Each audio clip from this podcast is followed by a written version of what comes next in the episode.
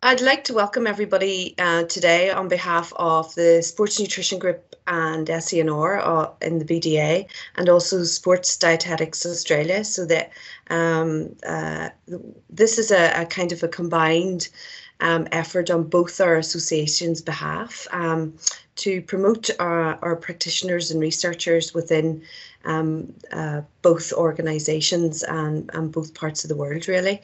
And today we're really lucky to have um, Professor Neil Walsh. Um, he's Professor of Exercise Immunology at Liverpool John Moores University. And Neil will be presenting um, at the Australian conference, I think, later on this month. Is that right? Um, and then we're also lucky enough to have Associate Professor Ricardo um, uh, Costa, who is uh, uh, Associate Professor of Sports Dietetics and Extreme Physiology at Monash University. And we're really lucky to have Ricardo speaking at our conference, which is in November time. So this is a really good opportunity um, for both of um, you guys to kind of um, give us a bit of a background on, on both of you, and then um, we can take it from there in terms of um, some of the questions that, that we have maybe for for 30 to 40 minutes this morning and this afternoon, depending on what end of the world you're in. Neil, do you want to um, kick off and just maybe give us a wee bit of background on yourself? No problem at all, Sharon. So, yes, I'm Neil Walsh. I'm a professor of exercise immunology at Liverpool John Moores University. I spent uh, 19 years at Bangor University. I'm quite recent to Liverpool John Moores, uh, setting up a team there looking at the influence of exercise, acute exercise and training, nutrition and hydration on uh, health and performance much of my team's work has focused on uh, the military athlete, if you like, the soldier, and how we can improve the health and performance of soldiers, uh, their athletes, af- after all. And uh, during that time, I was lucky enough to supervise uh, Ricardo Costa, who's there on the other side of the world now. And that's a good end for you, Ricardo. Yeah, no, thank you very much for inviting me, and it's it's great to see uh, you know my my old mentor, teacher, you know, and friend again. Um, yeah, I, well, my journey started back in uh, Birmingham Uni uh, when Neil was Neil was doing his PhD and I was doing my undergrad. Uh, we both had our sort of our granddad as as, as Prof. Uh, Mike Gleeson, has sort of gone on and retired now. Um, yeah, I finished my undergrad there and then went on to focus on dietetics. And then, yeah, Neil was starting to work with the military and got some projects there. And I um, yeah, was lucky enough to do a PhD under Neil's supervision with the Ministry of Defence. Uh, again, looking at the areas of exercise, immunology, nutrition. Uh, after the, the great skills that Neil taught me, I was able to implement those uh, here in Australia, setting up my own uh, sort of little team and our main focus is on um, gastrointestinal issues in the in the athlete, more specifically the ultra endurance athlete, because that's where most of the gut issues and the clinical complications are. Um, and I suppose you both are. I suppose it's a combination of both practice and research. Um, how how did did one take over the other, or did one lead into the other? You know, Ricardo, was that you know how did you kind of move between the dietetics and the research element of things or was it just very organic it happened? No correctly it was very organic. It's something that we didn't think about going or i didn't think about going into it just sort of gelled. So after finishing uh, my phd with neil um, i was fortunate enough to have a sort of lecturing research position at coventry and I applied for a, a postdoc research grant uh, looking into the nutritional aspects of um, ultra endurance uh, events. And the reason for that is we had a little clinic going in Coventry, and we are getting a lot of ultra endurance athletes. So this was back in the uh, late 20s, uh, 20, 20, 2010s, uh, uh, early 2010s, sorry. Um, and then when when we were trying to support these athletes, we wanted to go into the guidelines recommendations and you know what what should ultra endurance athletes doing. And you know, these are people that are racing 250 to 400 kilometers over five to eight days. Some are doing 24 to 40 hours continuous. And when we looked at the literature, there was just nothing there. So we had really nothing to base our practice on. So my postdoc was actually looking at exploratory research, looking at the behaviors of ultra endurance athletes, feeding and drinking behaviors and their status. Um, and then from that research, the main finding we got is they they suffer from masses and severity of gastrointestinal symptoms. Um, but then when we looked at the practices and strategies the athletes were doing and what the literature says, uh, there's really nothing in the literature or no guidance to athletes into prevention and management of these symptoms. So sort of that led on to us looking at different strategies to help our athletes.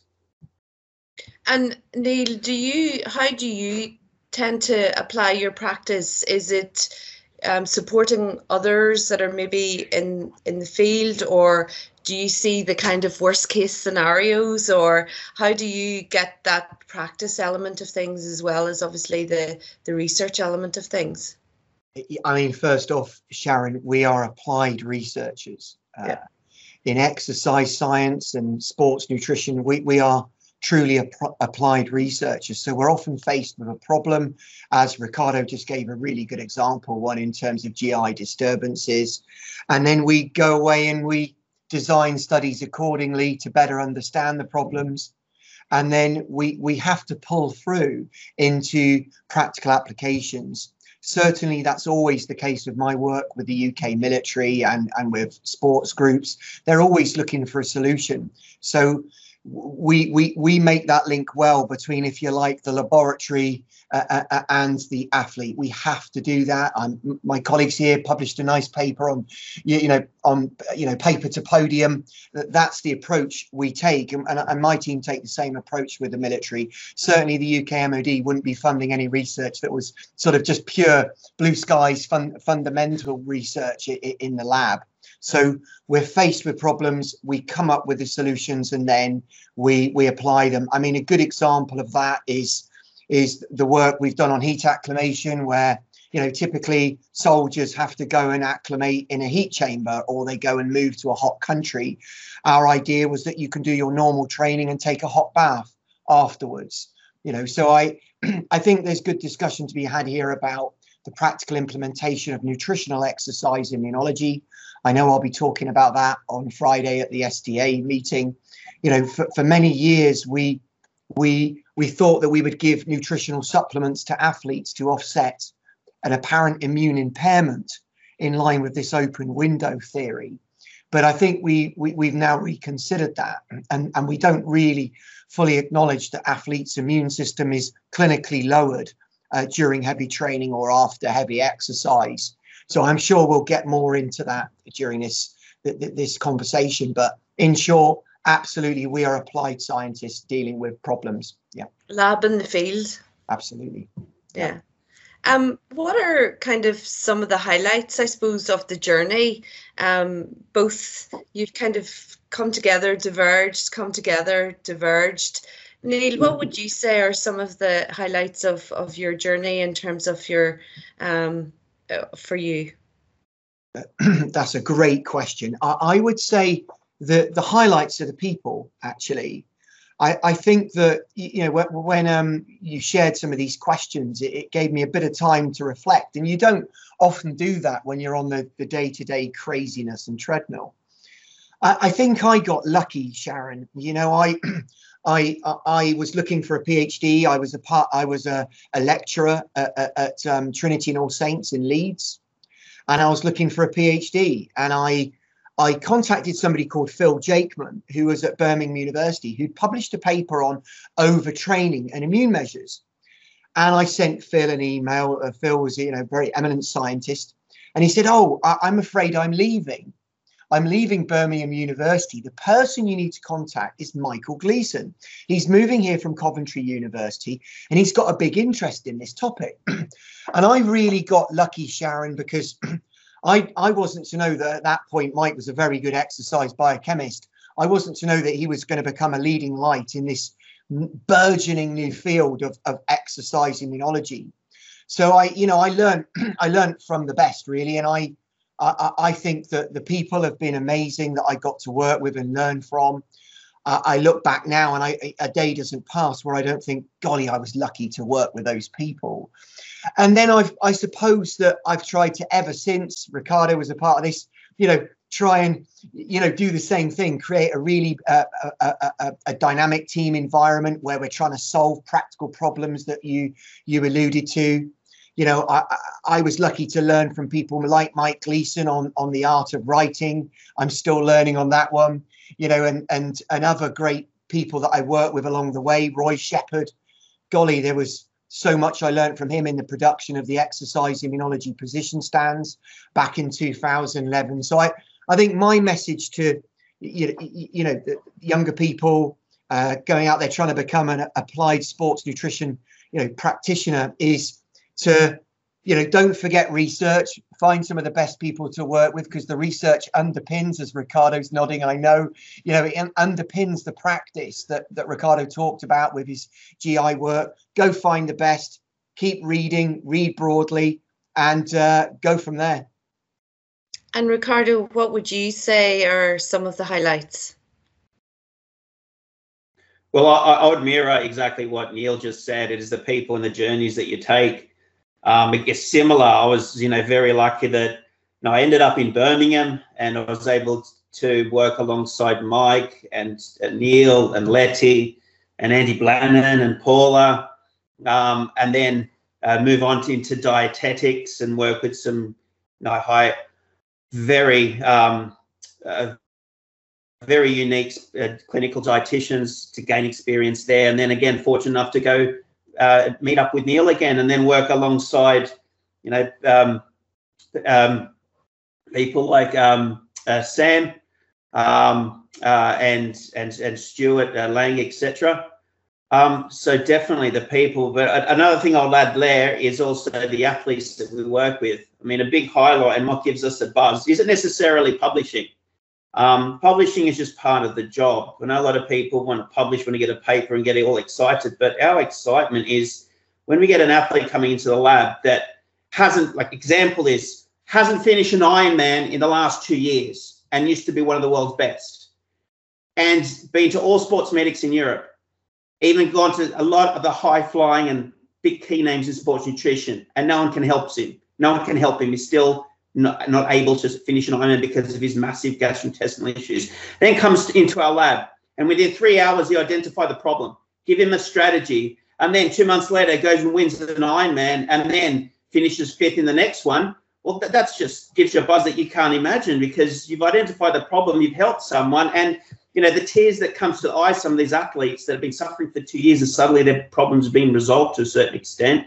Um, that is that does give you a big buzz. Absolutely. Um, I, I yeah, definitely. And we go then maybe the challenges, and I think all of us have faced challenges along the way. What kind of challenges, Ricardo, would I suppose be normal? Don't you know? Again, don't get phased with it, take it, suck it in, and, and learn from it? What would some of those be? Oh, challenge. Oh, geez, we have those every single day. where, where to start? Um, that, that, that's a very hard question. Um, oh, geez. I'll let you oh, think I, about I, it a really, bit, Neil. Yeah, yeah, I'm, I'm, a bit stunned on that question. I would say the biggest challenge in my career, w- without a shadow of a doubt, is time. I think that I, I can certainly speak to that challenge for an academic path. You know, if somebody wants to go down the sports nutrition academic path, it, it's incredibly challenging. Certainly in the UK, I think it's quite similar in Australia from what I've heard we we as academics working in sports nutrition we have to be teachers we have to be researchers doing applied practice that informs you know what the athlete's doing day to day and we also have to be administrators as well setting up a team managing people which you know is is, is challenging in itself. And to actually get a foothold in a career you really need to do some decent applied work. And potentially if you're an academic obviously you need to publish some good papers. And doing that alongside you know teaching administration is extremely challenging. And then i suppose the other one for me is is that kind of quick fix short-termism that I see um, in in academia now. I see it a bit in sports nutrition too, because as Ricardo said, everybody wants to publish the next paper, and they want to you know get out as many papers as they can. And that short-termism doesn't sit well with science, really. When you think about it, great discoveries can often take years, and we are on a kind of a, a treadmill where we're trying to, you know, go from one project to another one applied project to another applied project and and one paper to another paper. And i think sometimes we come back to that time demand where we should spend some time thinking planning looking at the problem reading broadly around the problem rather than just trying to just tweak a variable. And uh, it's all a rush really. I think uh, you know it's hindsight's wonderful isn't it? But I i do think making more time for these things it, it would be what I'd love to do. Yeah, it is a that that time costs um, money, doesn't it? and you know, if you had I suppose if you were able to bring in other people to help you in some of those positions, but again, it comes down to the finance and the funding, I think, for some of those yeah, things too. And, and another problem I see regularly in younger academics, and uh, you know, working in sport nutrition is, let's say say you're trying Sharon to do all of these things, what do you go for? Do you go for the really narrow focus to try and get a foothold and become a leader sooner? And no doubt you will. If you become a leader on a, in a narrow focus in sports nutrition and it's hot, you will become well known quickly if that's what the, the person wants to do and established as an academic and, and a sports nutrition practitioner. But the problem for me is an, it is the narrow focus. It might get you where you maybe want to get career wise quicker, but part of the problem, certainly in sports science, exercise, immunology, has been the blinkers. You know, we have this very narrow focus, and I've always spread myself very, very widely. Now that that meant that my career path was slower because I was slowly becoming, you, you know, established in a number of different sub disciplines, whether it's exercise, immunology, nutrition, sleep, hydration, and heat because those were the problems I was dealing with for the military, and I had I have had to make myself broader. Now that's given me a lot more excitement in my career, being broader. But of course, it it, it doesn't get you where maybe the career you'd want to be quick enough. So I see young, younger academics, applied practitioners. Do they do this and go really narrow, or, or do they do they go wide? I think some blend is required because if you read and, and, and develop yourself narrowly, you're going to miss you're going to miss opportunities for cross pollination for you know which have really excited me bringing sub disciplines together sharon. And i think in terms of solution finding solutions quite often a solution isn't in one particular fine area. Actually the solution is a combination of things and it's only the experience of seeing that before probably I, feel personally there's no loss in something that you don't even think that's going to be relative to something down the line. It it always plays a role. It always plays a role, I think, and I, I would agree with you. The broad base is very, very useful, I think, probably. Um, Ricardo, any challenges? Yeah, well, probably there's two main ones. One, is more progressive and one is more uh, current um, so as I said, there's so many challenges that that goes through you know a career journey, but these two that come to mind. The first one is, you know, when I was an under when I was a PhD student, I finished my PhD stu- uh, uh, uh, um, uh, um, degree, and I thought, yeah, I'm I'm an expert in this area. I know it all. But as I as as the years go by, as you start to explore that area more and you know that that area becomes more and more complex. You go from the macro level to the micro level. You start the the, the thing that appears is literally that statement is is very very correct is that the more you know the less you know or the more you know you know that you know nothing. Um, and it's same thing happens with the you know the gastrointestinal tract and exercises. I see a lot of publications and a lot of research, as, as Neil said, just focusing on one aspect. But as you get more expert in the area, you know that so many aspects and um, contribute to that particular um, area. So it, it becomes really difficult when someone asks you a question to try and be succinct and to the point because there's so much going in your mind that the answer to that person is I really can't answer you because I need to explain all this first before I can answer you. So I guess the challenge there is taking a step back and and and trying to be as succinct and the best you can to answer what is the question that's being uh, uh, asked to you um, and not get carried away by all these interactions and, and I guess the dynamic or the static interactions that that play into one particular sort of field or area of expertise. So that's been one one challenge is trying to bring everything that you know and, and, and try to make it simple, but it's not, it's just getting more and more complex. So I guess, yeah, young researchers or practitioners, lecturers going into this area, just bear in mind that as you go through your career, it, might be more difficult to sort of explain things more simply because now it has been in my case. Um, and the other one is, again, society and I guess the learning environment, the research environment is, is changing so much every year because of advances in technology and platforms. And I guess this goes back into Neil's comment on time.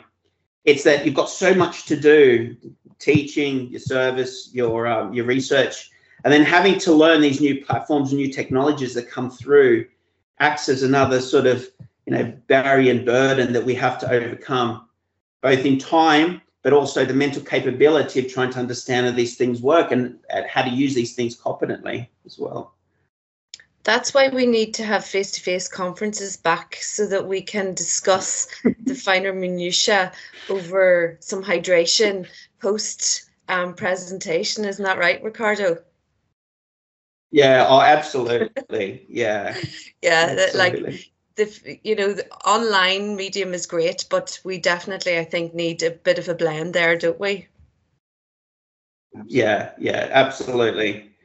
Um, and so, yeah, and those going back to, I was just going to say, going back to what Neil said um, uh, about um, uh, having epiphanies or or uh, creating new ideas or being creative or new discoveries. A lot, a lot of these ideas come you know, next to the kitchen sink over a coffee talking to your colleague, not necessarily over video conferencing. And certainly that's during my career, I know a lot of ideas and creativity has come just at, you know, at the kitchen sink in the, in the, in the office. So that face to face is very crucial. Yeah, hopefully we're getting back there. I hope so. Um, I suppose to kind of bring it now into the the nitty gritty of stuff. I suppose what do you feel, Neil, you kind of alluded to it there a little bit around the, the supplements bit, but what do you think some of the landmark kind of key research outcomes are that has had a profound effect in terms of, let's say, the um, exercise immunology piece? Where, where do you, how has that developed over time? Yeah, the, the, it's a wonderful story, really. Uh, the the first paper that I, I know of on this discipline was Tomasi's 82 paper on cross-country skiers. And they showed that in these skiers, their mucosal immunity, the level of IgA in saliva was lower in skiers who were training hard at rest compared with controls, and then lowered further after a heavy bout, a cross-country ski race. And then what happened were there, there were a few reviews around that time, dare I say it, in the 80s. Um, Lynn Fitzgerald in London and David Keast's review in Australia. Those were, you know, raising the prospect that exercise might lower the immune system and, and render athletes more susceptible to infections. What followed was David Nieman's seminal papers on marathon runners, the LA Marathon, 1990, I think the paper's published. And it wasn't for another 16 years until Ekblom's group were the first to sort of challenge this. They they challenged the idea that after a heavy bout of exercise like a marathon, that, inf- that the infections didn't increase. And the reason that David Nieman had shown this increase in infections after a marathon was because they didn't take account of infection symptoms before a marathon. And Ekblom did that and showed that there were no there was no increase in infection symptoms at all.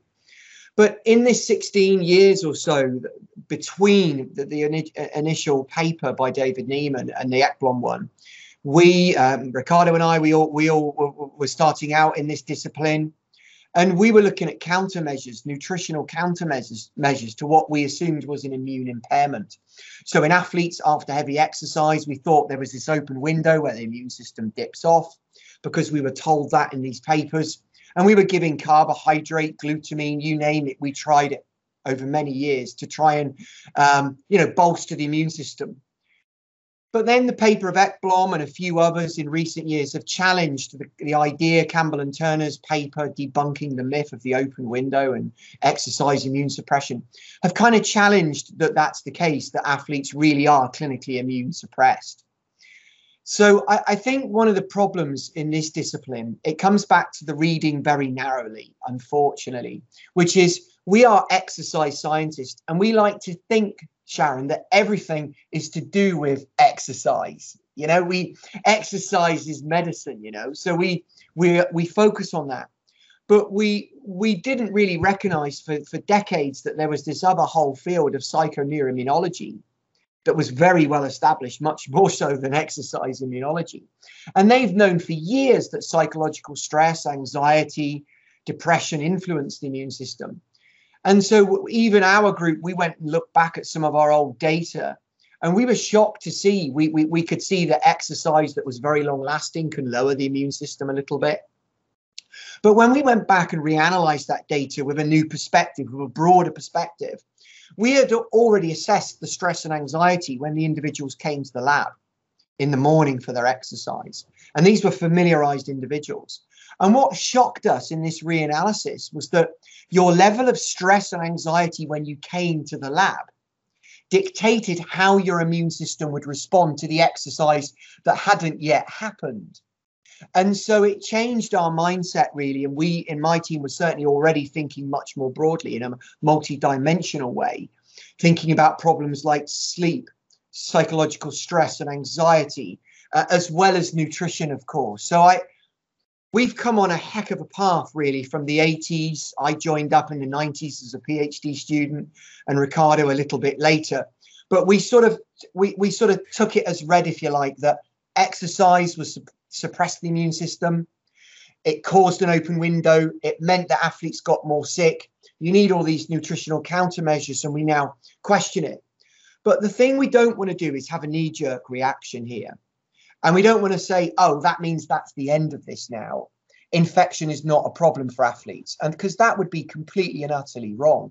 Infection is the second most often cited problem that athletes have that causes underperformance uh, after only injury. So infection is a major problem, and we need to focus on, you know, strategies to, to combat that. Is it the exercise alone that's suppressing the immune system in athletes? No, probably not. It's probably stress, anxiety, sleep disruption, the heavy training as well, maybe something linked with nutrition. But I think it's that we've we've come on a very long path to, to that point, Sharon. That's a, a really good way of looking at it. Again, a broad picture as opposed to specific specific issues. And it might be the reason why athletes don't present in the same way all the time. You know, you would, you know, that probably has a link there. Ricardo, how would you, how would you see the area um, in terms of gastroenterology ha having developed? Again, that area of gastroenterology, from a clinical perspective, it's it's been around for centuries. But uh, exercise gastroenterology is similar to the immune uh, ex, ex, um, uh, exercise immunology it's actually quite novel. And again, some of the earlier research has just been sports medics case reports in the 70s and 80s that assessed, you know, severe symptoms associated with colitis. So it is with um, uh, fecal blood losses or vomiting uh, blood. Um, then in the late 80s, early 90s, we've got some uh, some addition, some research looking into the possible reasons for this and a key feature there was the blood flow, the splanchnic hypoperfusion, so the blood flow moving away from the gut. Um, and then also in that same decade, we started to look at, or the researchers started to look at uh, functional responses. So it, things like gastroparesis and paralytic ileus, literally just shut down of the gastrointestinal tract. Um, so a picture started to emerge that the symptoms that athletes were presenting, it doesn't necessarily come from one thing. So there's not a one size fits all. And similar to what just Neil presented, we now know that the gastrointestinal symptoms that athletes present in response to exercise, um, it's multifactorial, and it, it and it can come from the, what you've done before exercise, your your lifestyle status before exercise, the actual mode intensity, duration, environmental conditions of the exercise, the nutritional practices in terms of feeding during exercise, the mode, the type, fluids, solids, um, composition of carbohydrates, whether it's starch, uh, short, short chain um, carbohydrate, fermentable carbohydrates, etc. Um, all the way through to the gut microbiota composition and the short chain fatty acid composition, both in the lumen and in the in, in the blood. So that's just a snapshot of the multifactorial uh, aspects that can influence um, how the gastrointestinal tract responds to the exercise stress. So we know we do know that exercise stress is not good for the gut, literally shuts it down um, and pushes blood flow away from the area. So the gut is not made uh, uh, for exercise. But we do know that there are a lot of factors that um, athlete presents before exercise and behavioral practices during exercise that will uh, result in the incidence, the type, and the severity of symptoms. So it's a very complex picture. There's not a one size fits all. And again, if you look, uh, a lot, a lot of the a lot of the research that I'm seeing coming through is actually a bit sad because they're focusing on that one particular aspect and think it's this is the problem that's causing all problems instead of looking at it more holistically. And that's why we're moving away from um, we're looking at uh, researching strategies, whether they work or not. But in terms of applied, that application is now moving towards individual assessment and individual therapeutic intervention. And I suppose that brings a little bit to kind of some of the practices that's going on out there where there is this kind of um, shotgun approach that if you throw enough stuff at stuff, you'll get a, something's bound to stick. Um, and we probably see that with a lot of supplements around probiotics, maybe some of the um, vitamin C, zincs, etc. In terms, uh, where are we with that, or how do we influence or suggest that maybe there are other options? Or is it the way to go? Neil, you wanna? Yeah, no, you wanna no, go for it? Yeah, so the, the I alluded to this a little bit earlier on, Sharon, in that we we spent much of the 90s looking for uh, countermeasures to what we thought was an immune impairment after heavy exercise. So, giving carbohydrate to try and maintain blood glucose and blunt the stress hormone cortisol because we thought cortisol was the bad guy. We now don't necessarily think that cortisol is always a bad guy at all.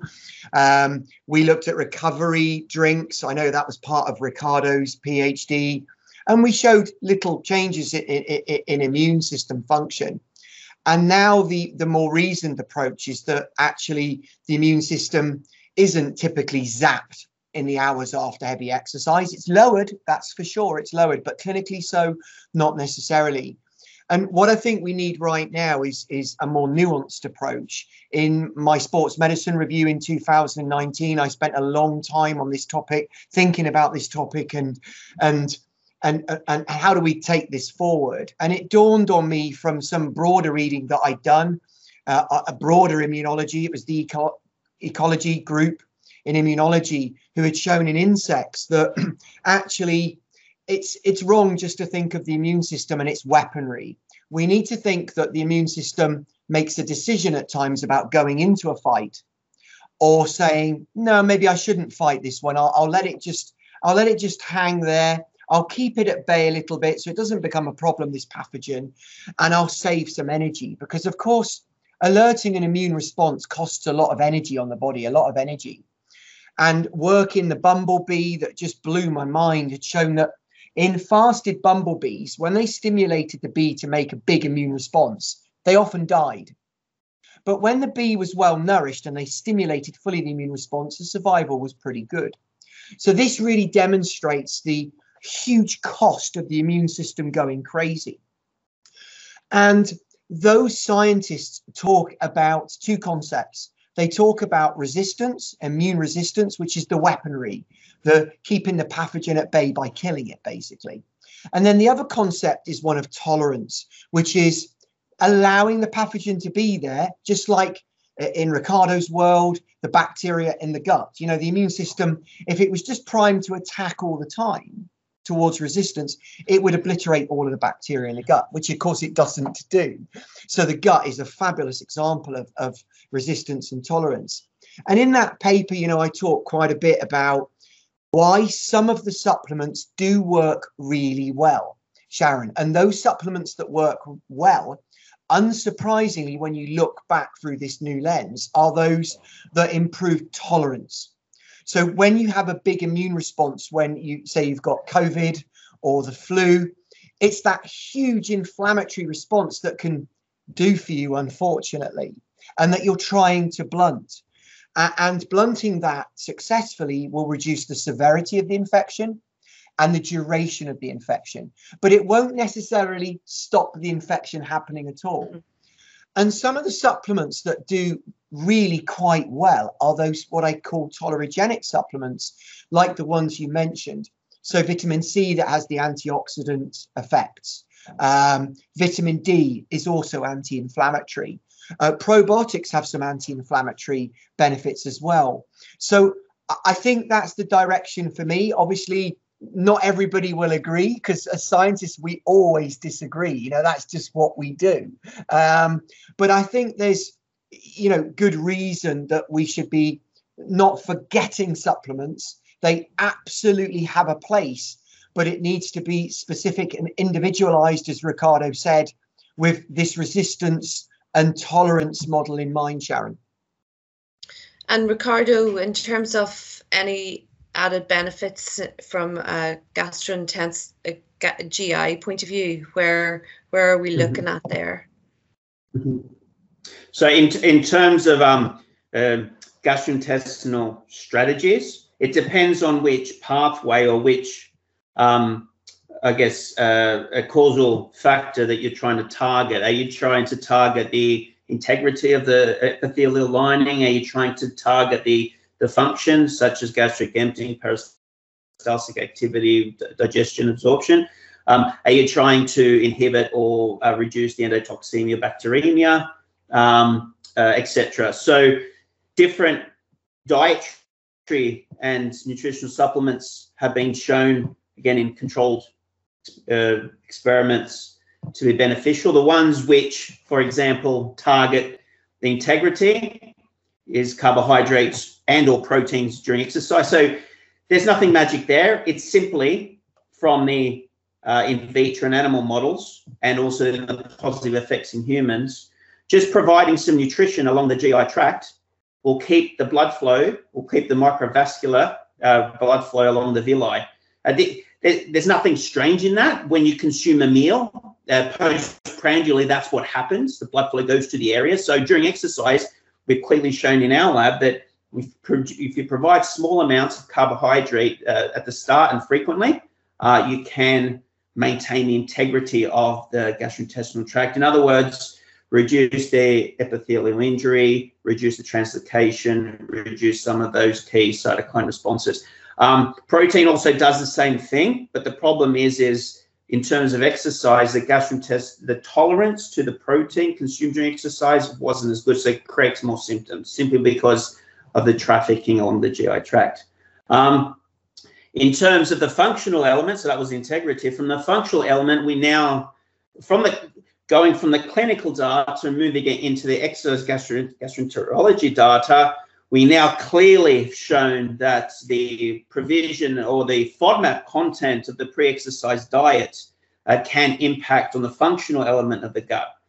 So in other words, uh, providing more malabsorption of those foods consumed the day before pre-exercise um, and that resulting in increase in um, uh, symptoms. But on the positive, on the on the other hand, those high FODMAPs, which are going to cause the symptoms, actually are feeding the gastrointestinal bacteria, which are increasing the short chain fatty acid, and it's the short chain fatty acid which are producing beneficial effects on the integrity. So again, it's like what do you? An, an analogy we tell the athlete is, what do you want? Do you want to have no symptoms but have more injury, or do you want to have symptoms and have no injury? because it seems like whether you use one strategy or the other, you, um, you'll cause one or the other. So you can't really have uh, both at the same time. So that's why the individual, when you look at research in a singularity perspective and whether something works or not, it, it, has its place in uh, in in applied uh, application and applied practice, but again, you've got to use it holistically and not necessarily just a, a, a one fix approach.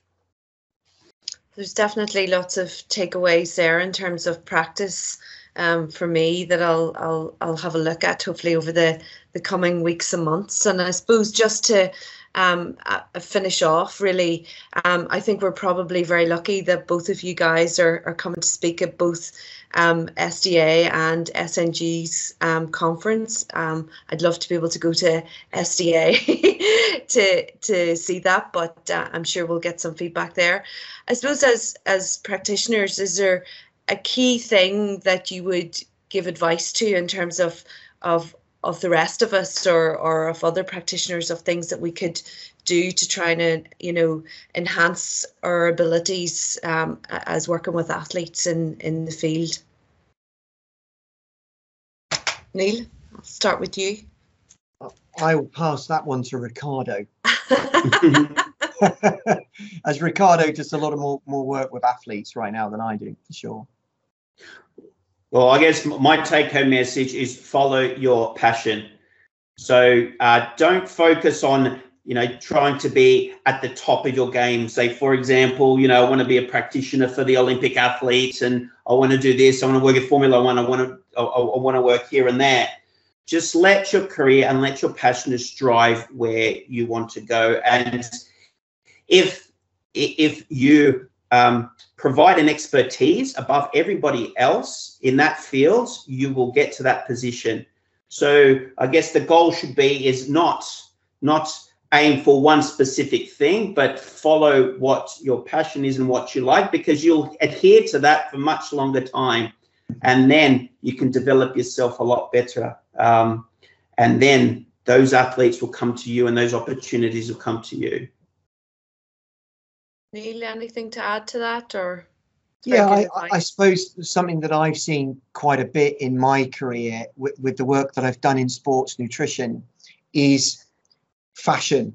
You know, there, there just seems to be uh, a spate of papers on one topic, and then that's the practical uh, supplement that everybody's talking about. You're smiling as well, Sharon. So I think you know we we were very familiar with this that there seems to be one supplement and then the next, and the research follows often what the athletes are doing.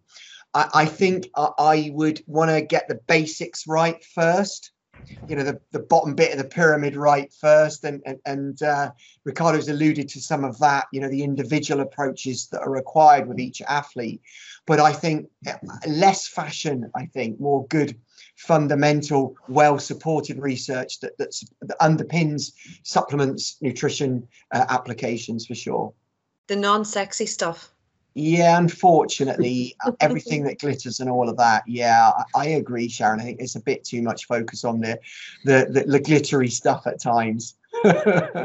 Sometimes people need a little bit of glitter, I suppose. That's the um, but just don't get, I suppose. No. Don't get lost in it. I think. Well, the the glitter comes comes and goes. Yeah. Yes. But, but as you grow, you get little bits of glitter coming on you from the from the residue absolutely absolutely Um, well, I suppose in, in my role um, as chair of um, the sports nutrition group of the BDA, um, there are a few things that you know that is this is fantastic and and this is a real privilege for me to be able to do this on behalf of our group and SDA um, today. And and I think I, I on behalf of both groups would like to thank both Neil and Ricardo for giving up their time so freely um, to to develop this resource. I think for for both of our groups and in terms of our practitioners because it's these chats here that kind of it, the nuggets that come out of it or maybe thinking points that people can have. Um, uh, just to say thank you very much. Looking forward to seeing you both at, at both our conferences, and I certainly would hope that in the next year or so that we can see both of you guys in real life um, at various different things rather than beyond a screen. So, um, on behalf of everybody, thank you very much for your time. Thank you. No, thanks for invite. Thank you.